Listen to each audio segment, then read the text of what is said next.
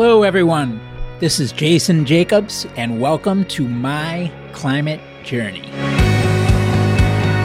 This show follows my journey to interview a wide range of guests to better understand and make sense of the formidable problem of climate change and try to figure out how people like you and I can help. Today's guest is Bill Brady, the CEO of Kula Bio, which champions sustainable biological solutions for modern agriculture.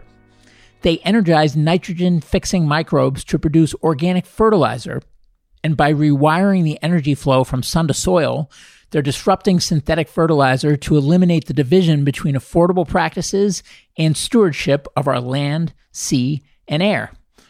Prior to Kula Bio, Bill was a co founder of Monolith Materials, where he remains on the board of directors, and spent 23 years at Cabot Corporation before that, the world's largest carbon black company, where he held numerous roles in the US and abroad, including president of the $2 billion carbon black business. We have a great discussion in this episode, and I found Bill's perspective really insightful because he's done the big company hard tech thing. He's done the startup hard tech thing multiple times over. And he's also been working on climate focused companies for a while now. And so his perspective on the formation process of these companies and the capital stack and where the gaps are, what some of the hurdles are that these companies face, and also just how to accelerate and make this clean transition happen faster. I really enjoyed it, and I hope you do as well.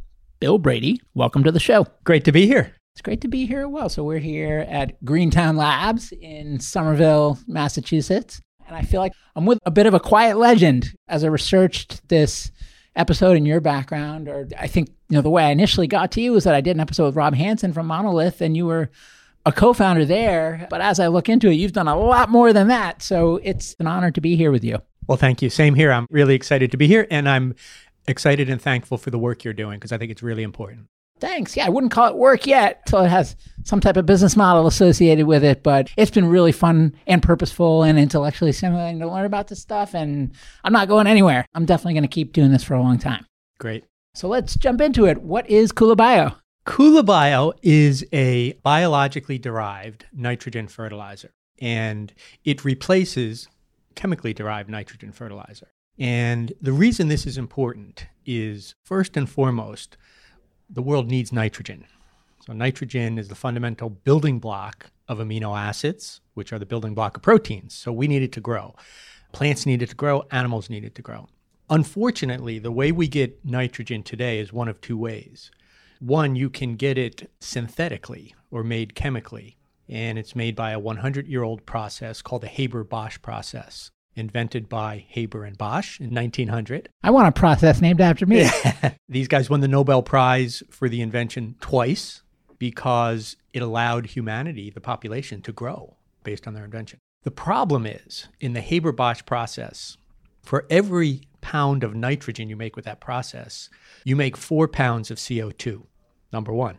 Number two, when you put granular nitrogen on the ground, if it rains, it runs off and it ends up in our waterways, creates algae blooms, really toxic for marine life, or contaminates the drinking water. So you can get it synthetically, which is cheap but really bad environmental footprint, or you can get it organically, which is better environmentally but super expensive to do, can contain pathogens. Many of the lettuce recalls we've had in the past had pathogen issues from the fertilizer.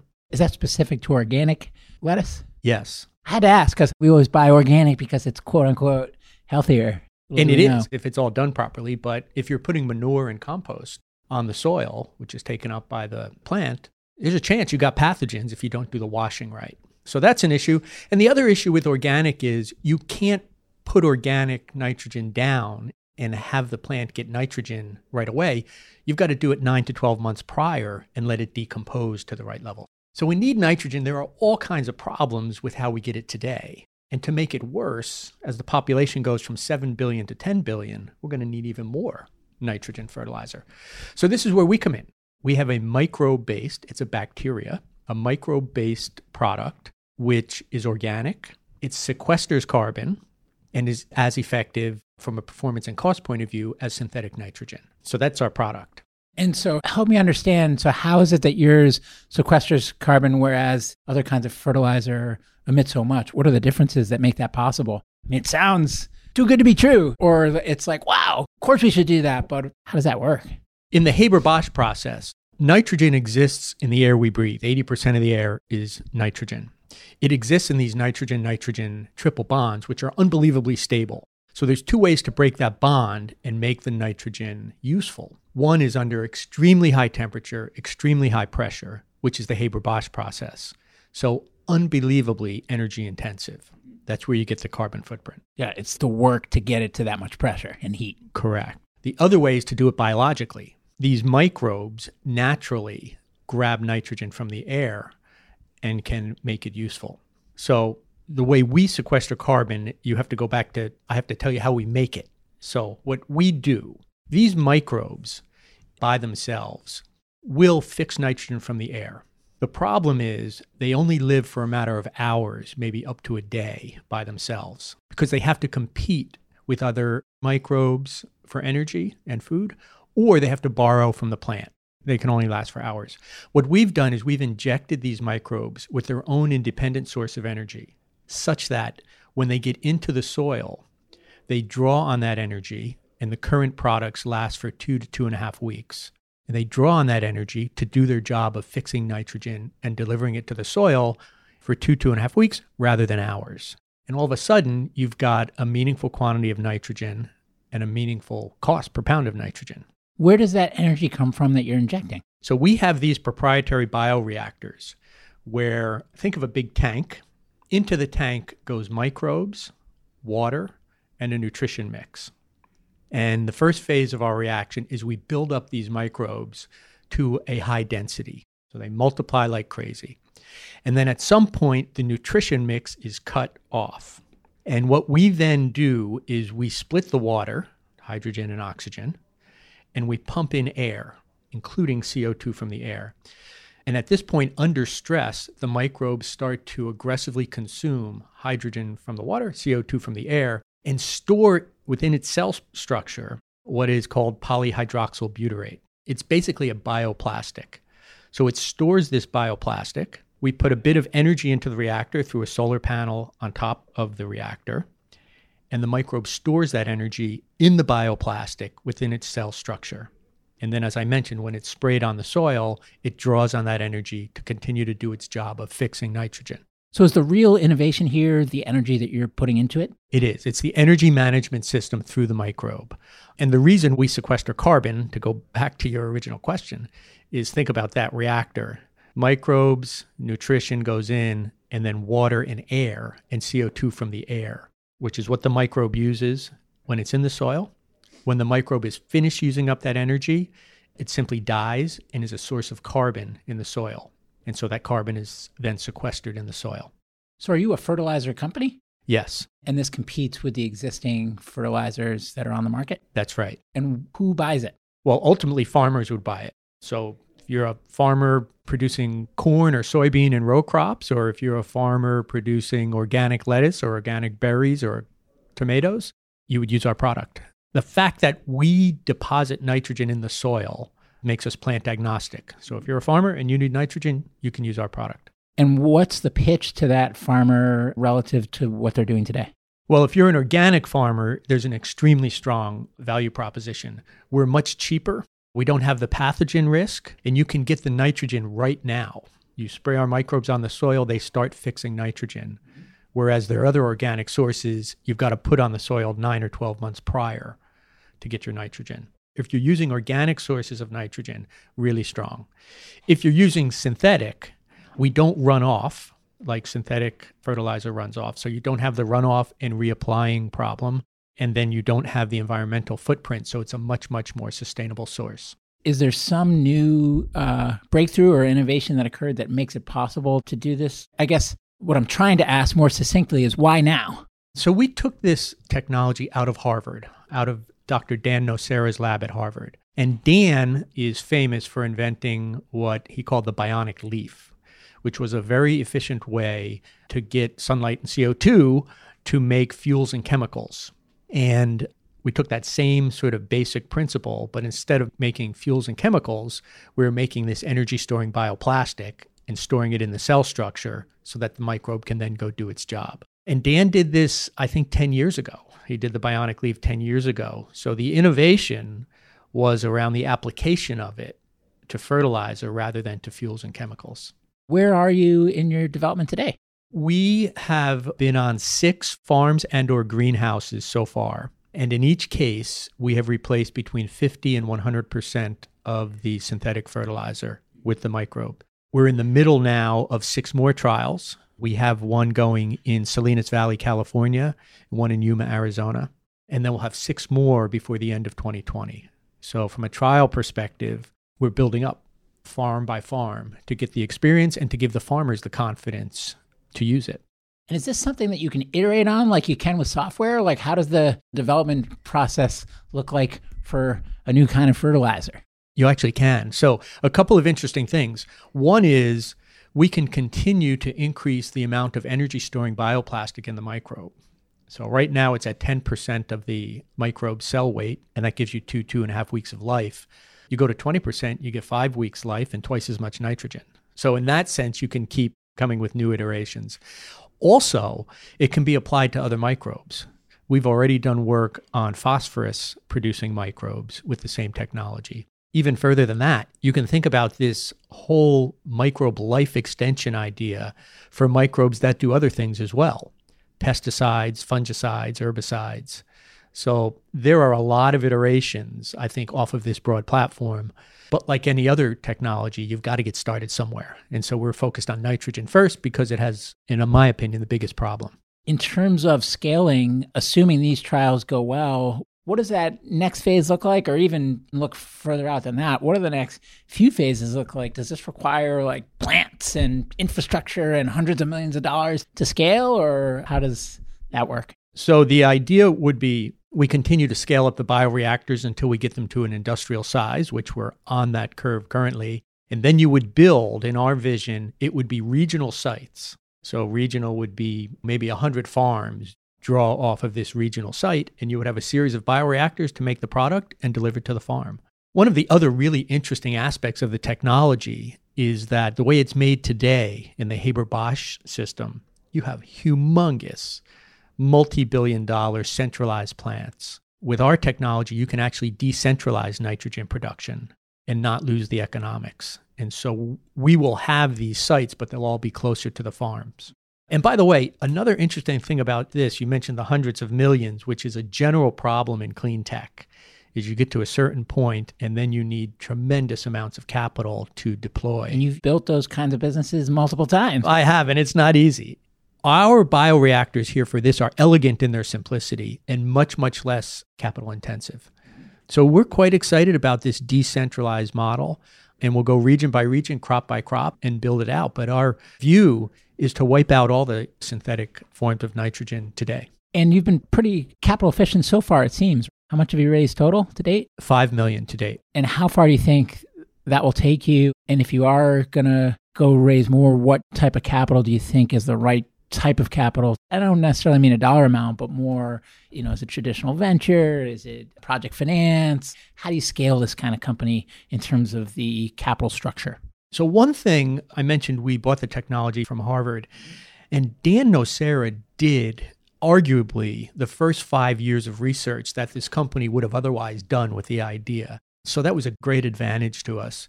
But I think there's tens of millions of dollars to get us to a point where we're cash flow break even. And I think that tens of millions is probably a mixture of traditional venture capital and corporate or strategic venture capital. Some of the bigger ag players who have really shown tremendous interest in the idea, I think at some point would be excellent partners for us as we get towards deployment. I mean, you mentioned the big ag players. I mean, I don't come from ag, but when you think about bringing a new kind of fertilizer like this to market, what are the key components of the ag industry that are most strategic for this? Or said another way, what are the key components of the ag industry that would find most strategic value in you? The biggest risk, I think, in this company is how do we get the farmer to say yes? And the farmers, as we learned, we went out, by the way, this past summer and contacted 600 farmers. We had meaningful conversations, multiple, with 100 of them. How do you contact a farmer? We did it through co ops, we did it directly. There are some big farms, and we found some unbelievably smart, forward looking, innovative, interested people among the community. So they're ready to take a call and have a discussion for anything that'll help their farm. But one of the things that was interesting, they all have people they trust. It's an agronomist, it's their co op people, it's their retail supplier. And so that part of the value chain, which is where your product goes before it goes the last mile to the farmer, is critical. And that's where I think there'll be really important strategic partnerships for Kula Bio. Interesting. And it sounds like the next big milestone then is proving out these trials. Yeah. And what does that mean? What does success look like? You know, it was interesting when we spoke to all these farmers, they told us a few things. They said, look, we love this idea, really love it. But let me just tell you a few things. Number one, I'm not going to pay you any more money. Number two, I'm not going to change what I do today. And number three, I'm not going to buy any new capital equipment. So you got to fit into those constraints. And the fourth thing is, I want to see it working and not in a university setting, but I want to see it working on my neighbor's farm so I can go over there and eyeball it myself. So that's why these trials that we're doing through 2020 are so important because they're out in the communities where our first market is likely to be. And you mentioned there's a bunch of different benefits to this product. There's some benefits in terms of toxicity, if that's a word. There's some benefits in terms of enabling the farmers to have stronger businesses, etc. What's the overarching mission of the company? What drives you and the team every day to do what you do? Well, nitrogen fertilizer by itself accounts for 5% of the world's greenhouse gases. So, one of the reasons I was drawn to this company and to the idea is the potential impact. I'm proud to have done some pretty impactful things over time, but this one is big.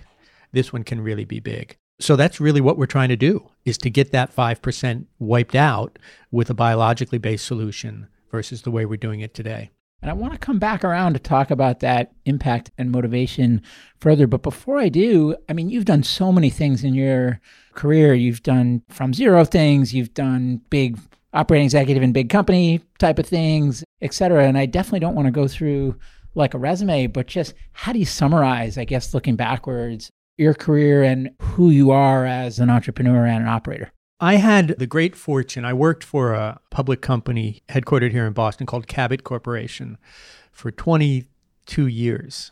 No one does that. No one does that anymore, 22 years. And I had the great fortune while I was there. I ran a $2 billion carbon black business, which had it all 23 plants in 17 countries.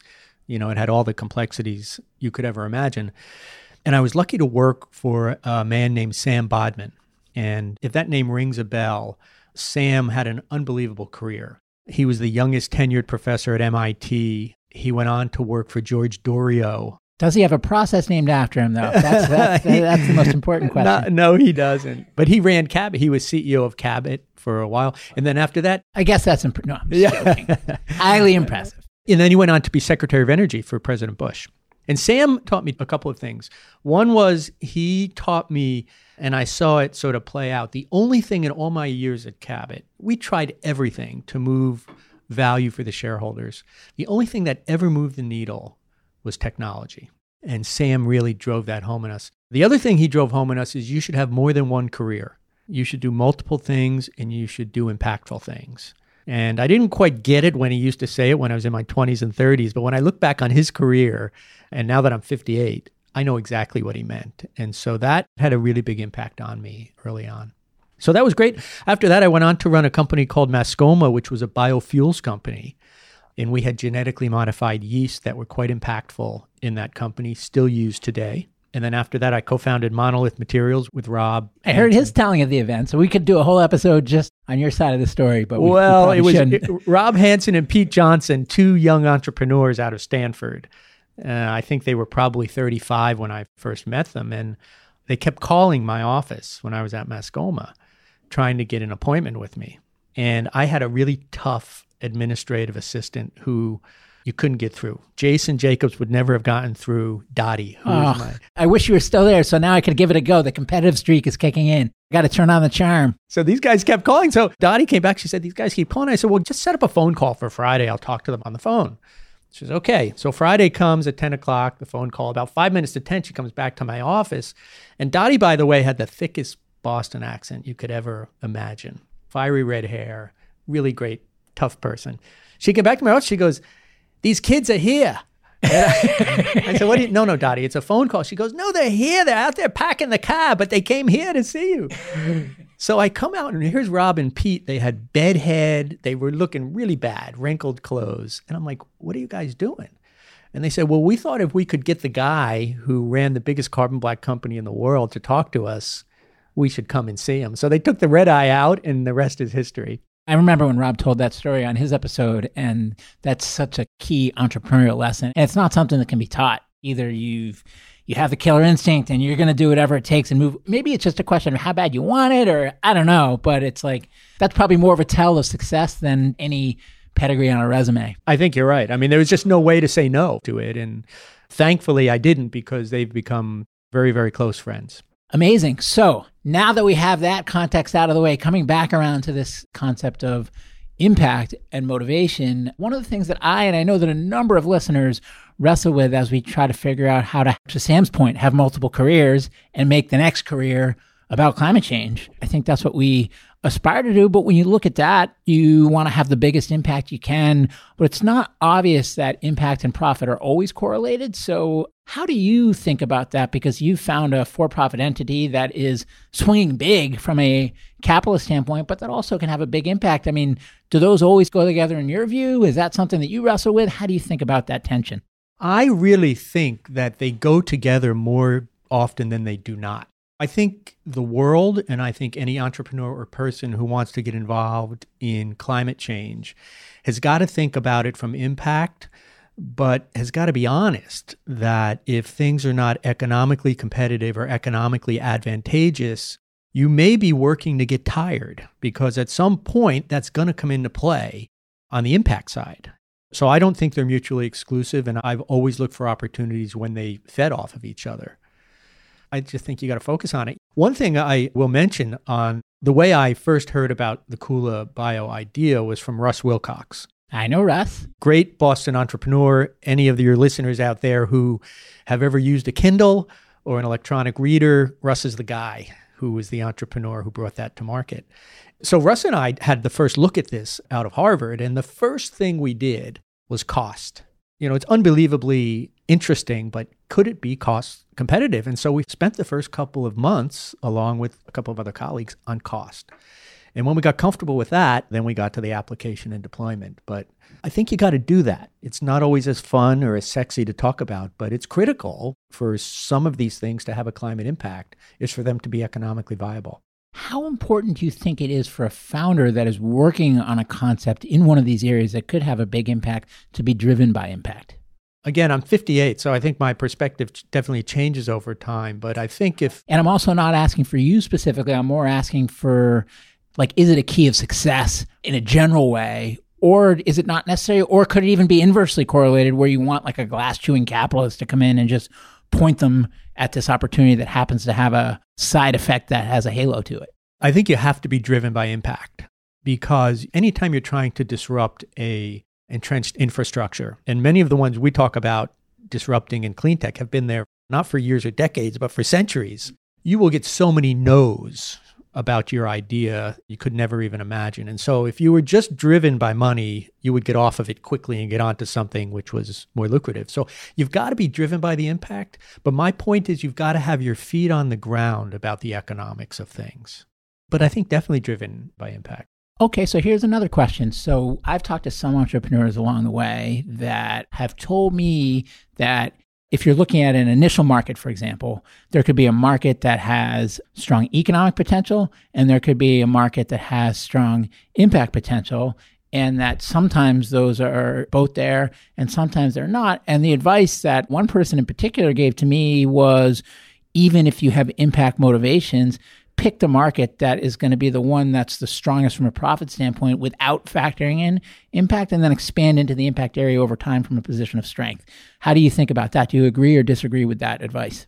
I think I would agree with that. And I would say not only on an individual level, but I would even say on a governmental level or on a policy level. We've got to focus on the things that are going to be sustainable, not only environmentally, but sustainable from an economic point of view.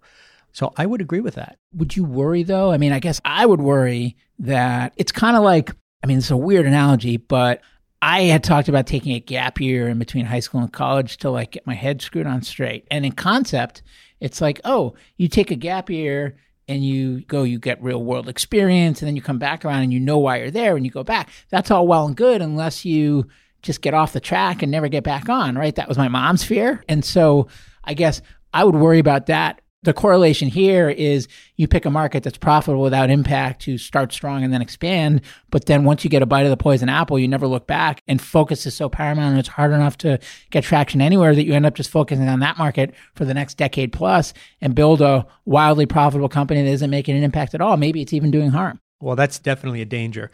One thing, though, Jason, I've done this in each of my companies, and it has not been comfortable, but I think has been largely effective, which is the following if we have a particular opportunity or market, I like to get about half the room filled with idealistic dreamers who want to do things that are going to impact the world. And the other half of the room with grizzly, seasoned, scars on the back veterans who know how things get done. And then over a period of time, as you try to sort out the balance between impact and profit, you have these intellectual collisions between those two groups in the company.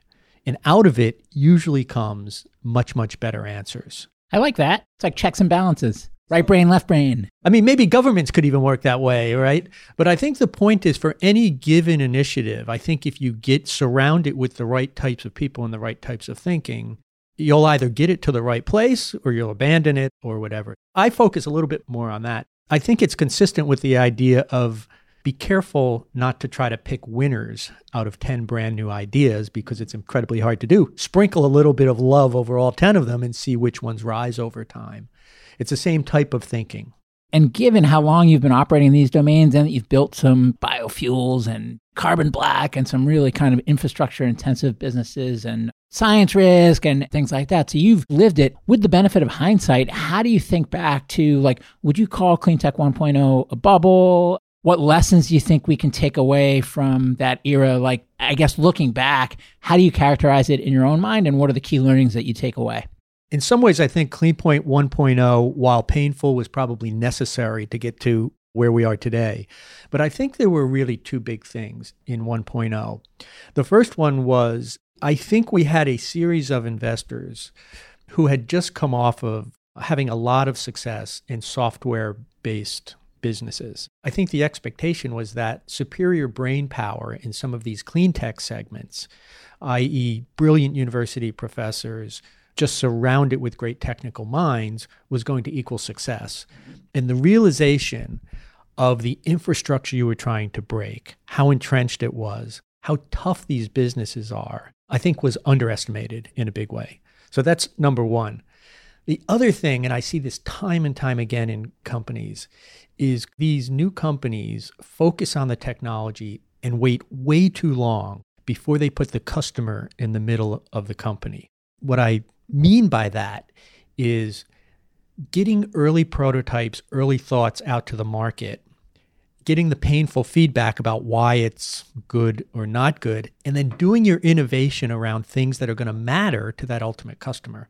But a lot of what happened in 1.0 was these technologies were developed for a long time. I mean, five, six years before any consideration of what the market wanted. And then they had to redo it once why, they got to the market. Why did that happen? I mean, that seems like back to basics. So, well, like, where do we go astray? I think it is back to basics, but I think it went back to that fundamental assumption that if you just surrounded these good technical ideas with really good technical minds, good things were going to happen. Has that ever worked out? I don't think so. It may have worked a little bit in the software game, but it didn't work in the industrial markets. Got it. And so it almost seems like to borrow, I think it was Gwyneth Paltrow that says like conscious uncoupling or whatever, where it's like you had the software money that then kind of stepped in to start funding this clean tech stuff and then lost a bunch of money. And then they kind of decoupled, where it was like clean tech carried on. And so people like the Rockport alums and like some of those names that we talked about, they kind of stuck it out. But it was like a small incestuous group for a number of years. And now the traditional tech is starting to open up their eyes again and start to kind of flirt in this area. So, what's going through your head as you're seeing that start to occur? Is it PTSD or is it optimism, excitement? Like, how are you feeling about that? What's going through your head as you see things start to pick up again? One thing I would say, you alluded to it, I think the family offices really carried the day since the fall of 1.0 up until now, and they deserve a lot of credit to do that. Was it profitable for them to do so? Not yet, but I mean, they set their time horizon on decades rather than years. So it could be, but it's just because this stuff takes longer and is more capital intensive, it's too early to tell. That's right. Was it a profit motive that was driving these family offices to carry the day for the last decade? No, it was much more impact motivated. So was it almost like investment philanthropy, could you call it? A little bit. I mean, they did their diligence. They took shares. They focused on valuations, but they were not looking at IRRs, let's put it that way, because they knew it was going to take. And was it a just a handful of these family offices that are doing a lion's share of this, or is there a big long tail? There's a fairly long tail, and the size of these offices, of course, vary, but there's a fairly long tail. And are the bulk of these operating in the shadows, or are there listings of the firms that do this work and such? No, there's definitely listings of them. I mean, the Gates Foundation, everyone knows about. But yeah, no, there's listings of them. There are people who specialize in helping them, connecting them to companies. So that was that. But I would say the other thing, I, I spend a tremendous You were saying the family offices carried the day. Yes. And then I was asking if that was a profitable endeavor. And then I think we were starting to talk about what's changing now. Is that right? Yeah. And some of the tech and venture money coming back, which it is. But the conversations, I mean, I spend a tremendous amount of time with potential investors. The conversations are a lot different. They're a lot more practical and they're a lot less about the fluff of big ideas. And they are much more interested, in our case here at Kula Bio, they're much more interested, for example, not only in the big idea, but in the farm trials. Whereas maybe in 2006, the big idea was enough. You could raise tremendous money. And so that's been a definite change that I've seen. I think it's been a healthy thing. So the first time around when they were coming in, it was more about is it a big story and are there great technologists to work on it? Whereas now it's like, is there a big story and where the rubber meets the road? Like, what are the customers saying? What does the business model look like? What do the margins look like? How much risk is there? How much capital is going to take to get this thing off the ground? What type of capital will be needed? What's the reception from those providers and appetite to be doing this kind of work? Are there recent comps we can look at of other things with similar characteristics so that they're familiar with it and not just capable of it, et cetera?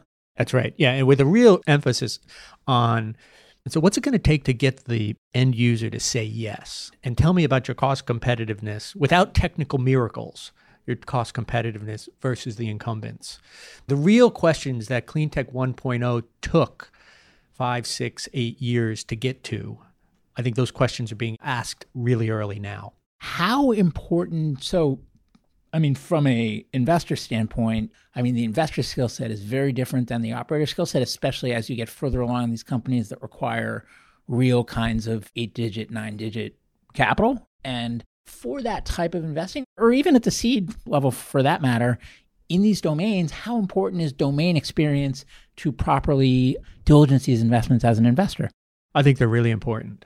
So I think the investors, they want people who have seen the movie before and they want people who know not only know intellectually the answers about what's it going to take for the end customer to say yes and those things, but people who have done it before. I think that more than anything. So, domain experience in the operating team is important. Yes. What about in the investors evaluating these deals? I think it's really hard for those investors to cover the gamut unless they're really, really specialized. We have found here at Kula Bio a number of bigger investors who have done some things in ag, who have a small network of farmers and former ag tech execs who will see after an initial call, who then will see to really sort out the industry details. Yeah, so I think that's their way of doing it. From the company's point of view, that's a really healthy thing.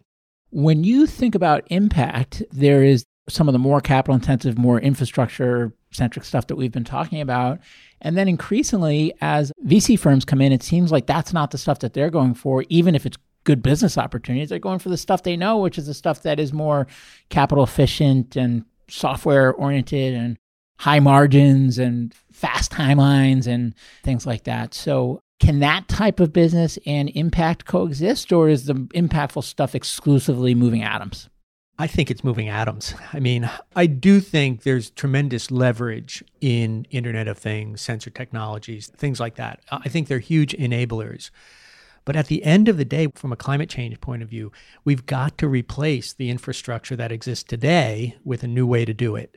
There's just no way around that. I think there's a technology enablement, but you need bricks and mortar and steel to really move the needle. Well, let me ask you this. In order to move those bricks and mortar and steel and swap out this infrastructure that's so desperately needed, how do we get there? In other words, like to bring back around to the example of the technologists that don't have a pulse on the customer, if we only focus on the one degree of just the infrastructure itself, like, well, in order to get there, you know, we need the large enterprises to awaken and we need mission driven CEOs to take accountability. And that's going to come partially from kind of heart or duty and partially from stick from the government. And then in order to get stick from the government, we, so like, is all this stuff interconnected? And like, what are the bottlenecks? Or is it more about, like Vinod Khosla would say, there's four or five key innovations that need to happen and nothing else matters? So, like, where do you come out in that spectrum? I think there's a couple really big things we can do in that regard. I think companies have to be responsible for advancing the technology to a point that customers care about the product and that the technology is cost competitive. That's the job of the company.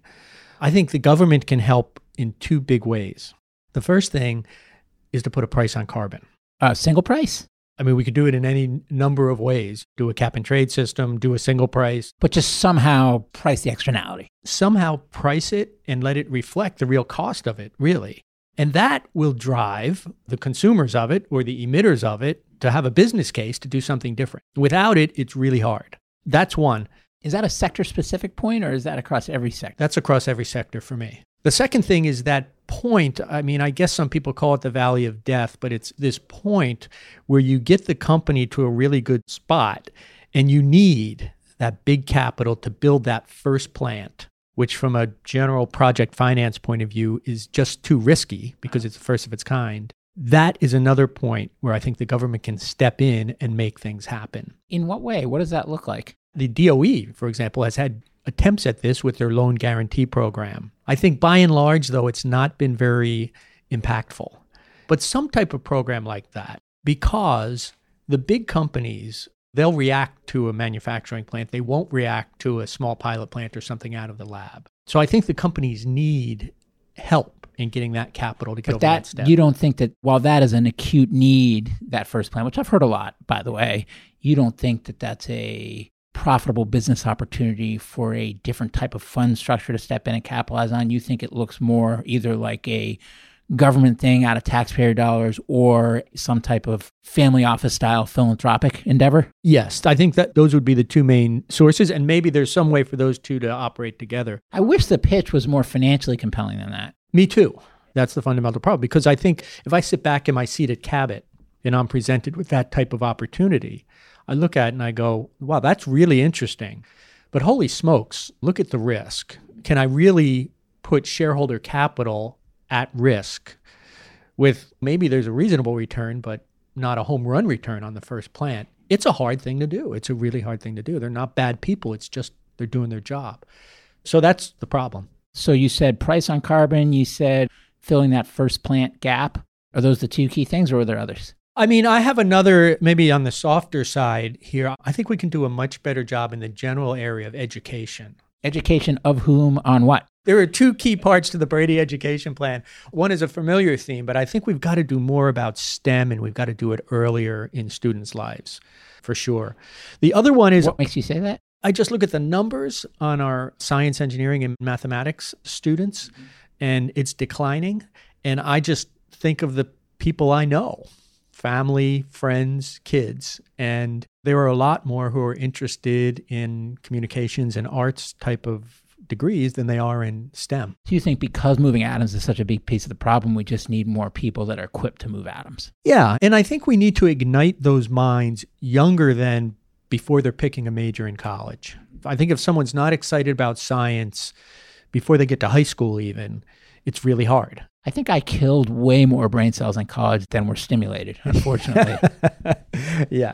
So that's one yeah, part. The tuition, like each dollar versus knowledge accumulated, I don't know that that ratio would have been great. That's not on the school. That's my fault. I think about that of just the system of just making kids think they have four years to park and like have fun and it's like four years of vacation versus like going in with more of a purpose. I agree. The other part to my education piece, I really, you know, we should have sort of a Peace Corps of executives in the clean tech industry who you can immediately match with the super talented, super smart students coming out of MIT and Harvard with new ideas. Yeah, we should talk more about that. I've been thinking about that as well, actually. Yeah, because it's so hard to do. It like Teach for America or Code for Climate or Kauffman Fellow Program or MIT Sloan Fellow Program, like something for people that have high horsepower and motivation, but don't really have the domain expertise. And maybe they even need a salary or at least a stipend to feed themselves. But how do they free up their time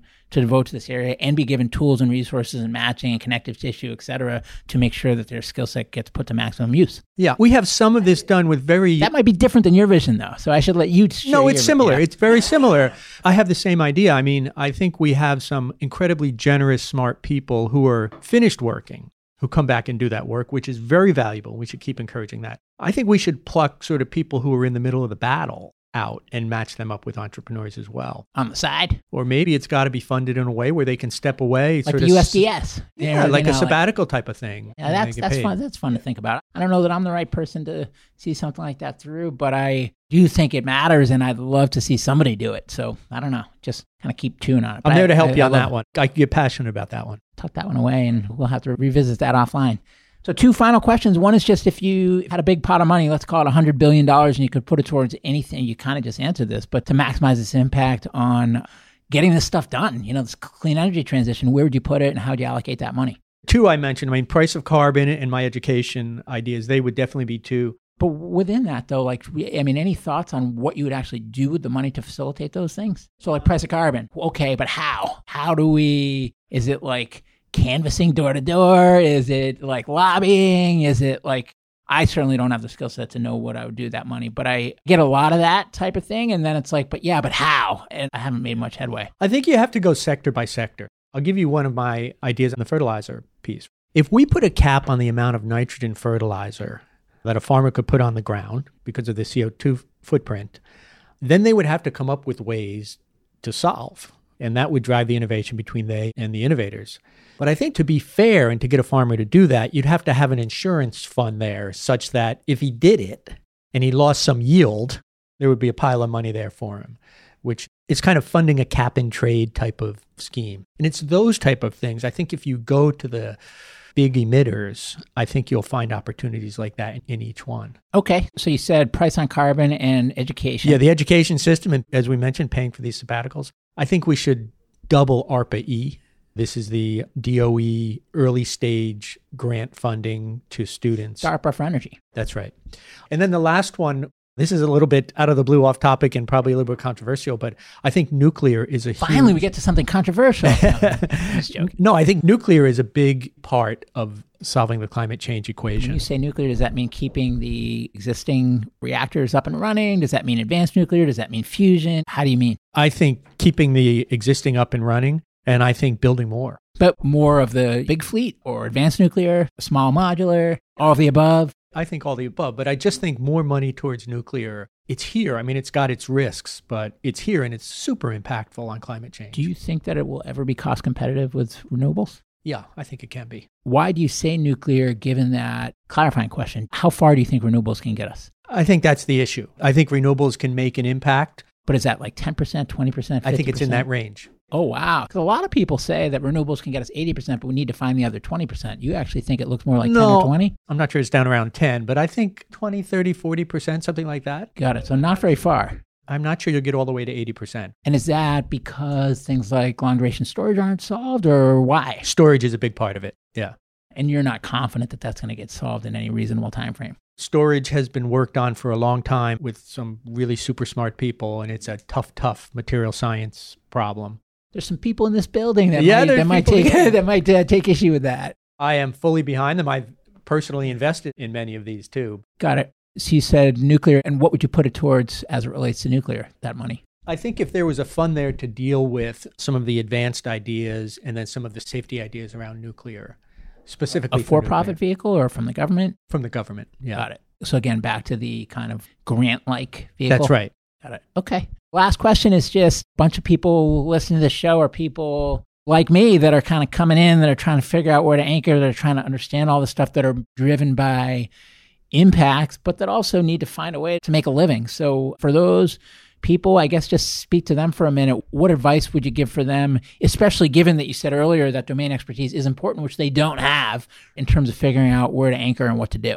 I get asked that often. I think if you're a relatively young person, you're in the middle of your career, I think you've got to go find purpose driven companies to work for. They're there. And I think whether you're an accountant or a human resources person who doesn't have domain expertise, you can still work for a purpose driven company. So for young people, I would say that. I would say find the purpose driven companies and spend your time there. What if you're a founder that can never work for anybody? I think if you're a founder who can never work for anybody, you should have the self realization that that's what you are. And you should start things, get them going, hand them off, and go back and start the next thing. But what about as it relates to wanting to have an impact in this area without having domain expertise? Should she just go back and keep building more ad networks I guess. or pet social networks? No. Not No, that there's anything wrong with those. I think if you want to have impact and you want to have a purposeful job in the area of climate change, you know, I think you can get in front of a whiteboard and think through what you're good at and where the credible crossover is and go there and work on it there. You know, I would say if you're older or you're at a different stage of your life, you ought to think about your investment portfolio and make that purpose driven. Any counsel there just to kind of double click on that? Like how or through what form? There are more and more ESG funds now that will sort through that for you. And rather than being in a general energy fund, you put yourself in an ESG fund. I think if people just do one more layer of investigation, they're going to find interesting places to put their money and support. And did you have another thought? My other thought was for everyone to get involved in the political process. I don't like spending a lot of time in policy, but policy matters here.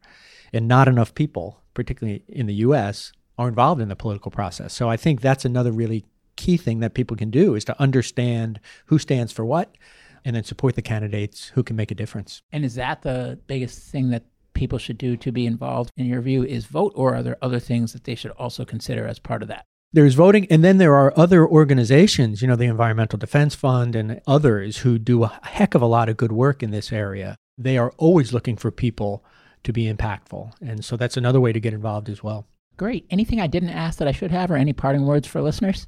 I think we exploit it pretty well. I would just say I think this is the defining issue of our time. It's an existential threat, and you got to find a way, one way or another, to get educated about it. And if you can in any way, get involved in it. I'd encourage all your listeners to do that. Awesome. Well, you're an inspiration. I learned a ton. So thank you. Thanks. I did too. Appreciate it very much. Hey everyone, Jason here. Thanks again for joining me on my climate journey. If you'd like to learn more about the journey, you can visit us at myclimatejourney.co. Note that is .co, not .com. Someday we'll get the .com, but right now .co. You can also find me on Twitter at jjacobs22, where I would encourage you to share your feedback on the episode or suggestions for future guests you'd like to hear. And before I let you go, if you enjoyed the show, please share an episode with a friend or consider leaving a review on iTunes. The lawyers made me say that. Thank you.